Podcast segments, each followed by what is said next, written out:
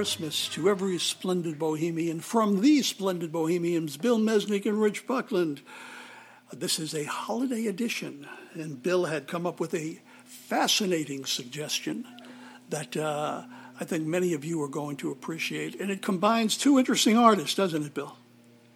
A 40- Absolutely. You know, um, David Bowie and Der Bingle, Bing Crosby, uh, the little drummer boy slash Peace on Earth. The little drummer released boy. in '82, although it was recorded in '77, made it to number three. RCA label, on the B side, "Fantastic Voyage." I did not know that. The Fantastic Voyage. Does Fantastic Bing, Voyage. Bing Bing actually? Uh, David, no, no, that's just Bowie. Oh, I, I was wondering. Okay, with good. Brian, with support by Brian Eno okay. and others. Okay, very good. I'm sure. I'm sure Bing had much appreciation for Brian Eno, Lou Reed, Iggy, and the boys. Uh, Bing was probably turning in his grave. Well, uh, whatever Bing is doing, he he made a a uh, cultural decision, which seems to have been a an appropriate one because this thing has. Uh, when it was first released, uh, it got a great deal of attention. You'll you'll tell us the story. Tell us the story of Bing Crosby, David Bowie, and the Little Drummer Boy. Well, it it's fascinating to me. I'm I'm I was a big David Bowie fan. In later years, I sort of have rediscovered Der as the jazz king that he was. Um, but back then in 77 when this thing appeared on Bing's Bing Crosby's Merry Old Christmas holiday special, which unfortunately he was not alive to participate in because he died uh, five weeks after they recorded this in September, and then the uh, special aired in November. But um, and then and and Bing died in between. But it, you said you were creeped out by it, and verifiably so, because the story is that David Bowie, they hired David Bowie. Bing apparently didn't know who he was, or they didn't think he knew who he was. Bing didn't even know um, who, he, who he was himself. well, he, anyway, so Bowie walks in and goes, Little Drummer Boy. I hate the Little Drummer Boy. I refuse to sing it. And they was, they were like, well, you know, he says, give me something else to sing. So the writers sort of got together and in a super quick uh, devisement, they came up with the counterpoint, peace on Earth, which he agreed to sing. And then when you see the two men standing together, it, Bowie said, Well, I only did this because my mother was a Bing Crosby fan. He goes, I, I have no particular liking for Bing Crosby. Bing Crosby probably didn't know who David Bowie was, and the two of them made musical history not even knowing, you know, what the hell was going on. Um, but it's been parodied several times. There's a great one with John C. Reilly and Will Ferrell. Uh, there's one with Jack Black and Jason Segel. Um, it, it lives it lives on as as many great Christmas uh, songs do. Um, and so it, it's I thought it was uh, fascinating. Um, it made it to number three, as I as I think I said, and it, it was re-released on vinyl in 2010 with um, the little drummer boy on one side, and the other side Bing and Ella Fitzgerald singing White Christmas. the marketing uh, the marketing executives are at work and they're figuring out who's still alive, who's not alive, and they, yeah. So and you know, and everybody's gone. I think what, what would have made that video even better is if they included Georgie Jessel can you imagine you Georgie Jessel singing "The Little Drummer Boy"? Now that then you'd Yeah. have something. Then He you- can do the barumpa pum pums. the Bar- yes, yes, he could. I think they needed a Jew in there in order to really accommodate the full, uh, the audience that was truly available.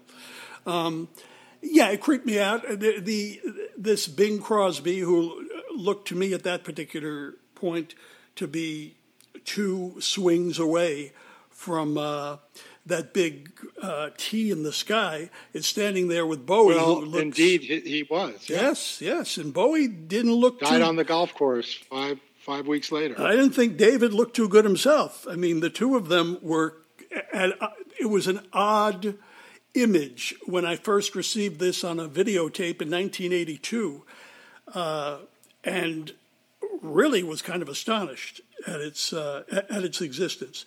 But it's got legs, baby, because yes, as you say, Bing Crosby um, has had this dramatic investigation regarding his life and his influence. Some of it I agree with, some of it I don't agree with, but um, the great writer Gary Giddins, I sat down with him and we discussed this. Uh, he wrote the definitive Bing Crosby biography. And to see. Exactly. Yeah. Now wait a second. I have to stop you. You sat down with Gary Giddins. Yeah, I discussed it. when I lived on the Lower East Side, I got to know Gary Giddins well, and uh, my ex-wife at the time and myself went to his apartment and uh, uh, showed me his record collection, and uh, uh, I showed him some things, and we discussed the uh, the, the uh, Bing Crosby biography, and I attempted to, which was at that particular point uh, just about finished. And I tried to tell him a story that was told to me by the late, great Ben Blue, the great vaudeville comedian. And uh, some of uh, you might know him from the motion picture It's a Mad, Mad, Mad, Mad World. And Sure. Ben had many stories about the greats, many stories about the greats. W.C. Fields getting oral sex between shows, uh, Al Jolson getting the same, and a love that uh, Bing Crosby and Bob Hope had for bestiality. oh, okay. And Gary and, and Gary was kind of uh, curious about because he'd heard worse, but he was curious about it. I think that that image has stayed with me ever since I heard that story by Ben Blue. in How could it not? in 1970, I heard that story. And that is what I think of when I think of Bing Crosby. Not so much as Bob Hope for some reason. Not so much as uh, as Hope. But when I think of Bing, I have a, I get a little I get a little dog chill up my spine. I had never, I had never heard that story. Yes, here it is, exclusive, a Christmas exclusive with the splendid A Bohemians. Christmas special. A Christmas, a real Christmas special. So you thought we were just going to talk about a spiritual uh, engagement? I'll go anywhere with you, I'll baby. and here we are. So that's, but that's that's the God's honest truth. Um, well, so everybody will have that in their mind as they listen to Bing, Bing crooning, bum bum bum. And we also know David had many and sexual ex. He had many. se- David had many sexual exploits. We have no idea where David has been, had been. So you know, yes, it's it's, it's a curiosity. But no, let's now erase all this, take it out of your mind, as we are about to break out this this forty five. Going to put it on the platter right now. You can't see me, but I'm doing it, right, Miss? I'm putting it right on the turntable. Let's do it. Let's do it. Here is Let's get in the Christmas spirit. in the Christmas spirit, here is Der Bingle, Bing Crosby, with the late, great David Bowie. They're both late, they're both great. The Little Drummer Boy.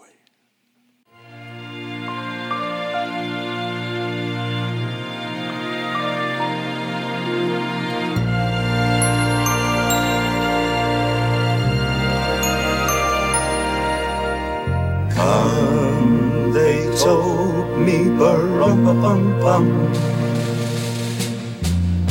A newborn king to see, bum bum Our finest gifts we bring, bum bum bum bum bum bum bum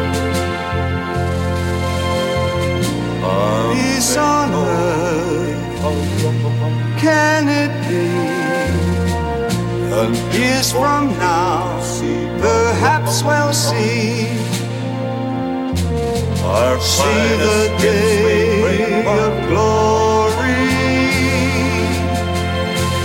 See the day men of goodwill live in peace, live in peace again.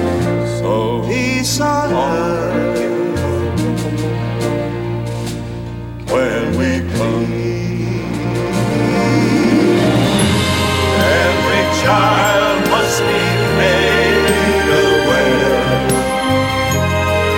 Every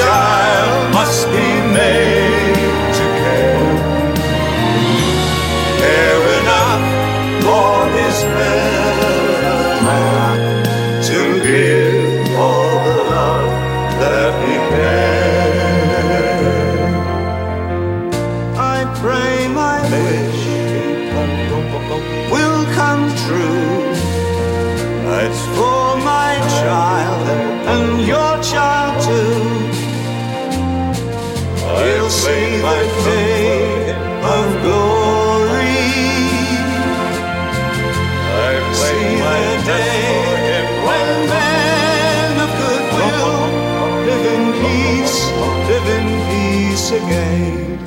And peace on earth. Can it be?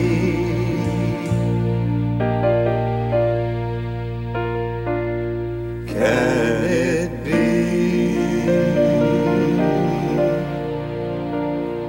Pretty thing, isn't it? You know, Meds, they don't write them like that anymore. They don't sing them like that anymore. They don't perform them like that anymore. What can I tell you? It's a world of entertainment I'm, we'll I'm, never see I'm again. still obsessing with the bestiality thing. well, He's a real beastie boy. he's a real beastie. Yes, he's a real beastie boy. the uh, Well, how come Gary Giddins didn't put that in the book? Well, because you need certain confirmations that, and he also felt that it might distract, as it has distracted me for a lifetime. We'll see you soon. It's Funny Bohemians. We love you.